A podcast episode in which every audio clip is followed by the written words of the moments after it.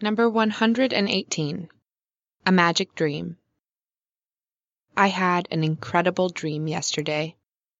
I wish you could see this dream too, but unfortunately that's not possible, so I'll try to tell you everything that I saw in detail.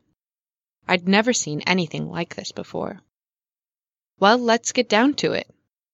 I remember that I was going along the street, then I turned left and suddenly noticed a small yellow door. In spite of the fact that the door seemed to be a little bit weird, I tried to open it. I didn't manage to do it. The door was locked.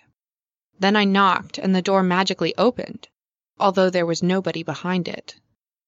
I was a little bit scared and it was dark behind the door, but I decided to enter.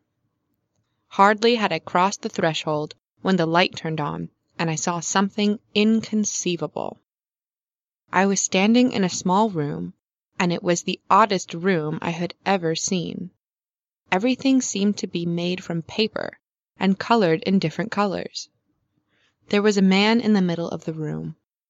As soon as I saw him, I realized that he was a wizard.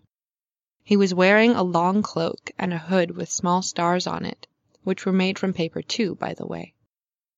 When he began to speak, I recognized his voice. I had heard this voice many times but I couldn't remember when and where. Maybe I had already met this wizard in my childish dreams. Who knows? The wizard said, What do you want me to do for you? Honestly speaking, I didn't expect him to talk. I was shocked.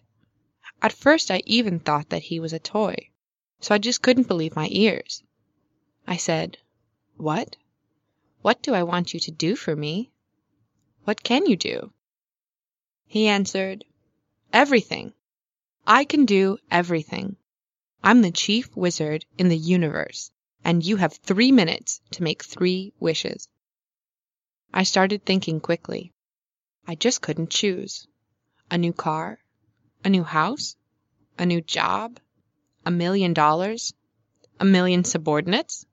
Peace in the world? My own island? My own planet?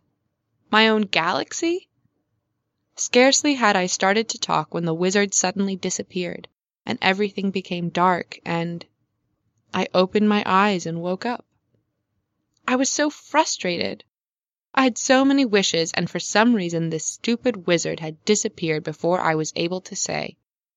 I closed my eyes and tried my best to fall asleep again to see this wizard, but I wasn't able to do it.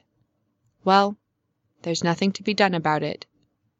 Maybe better luck next time.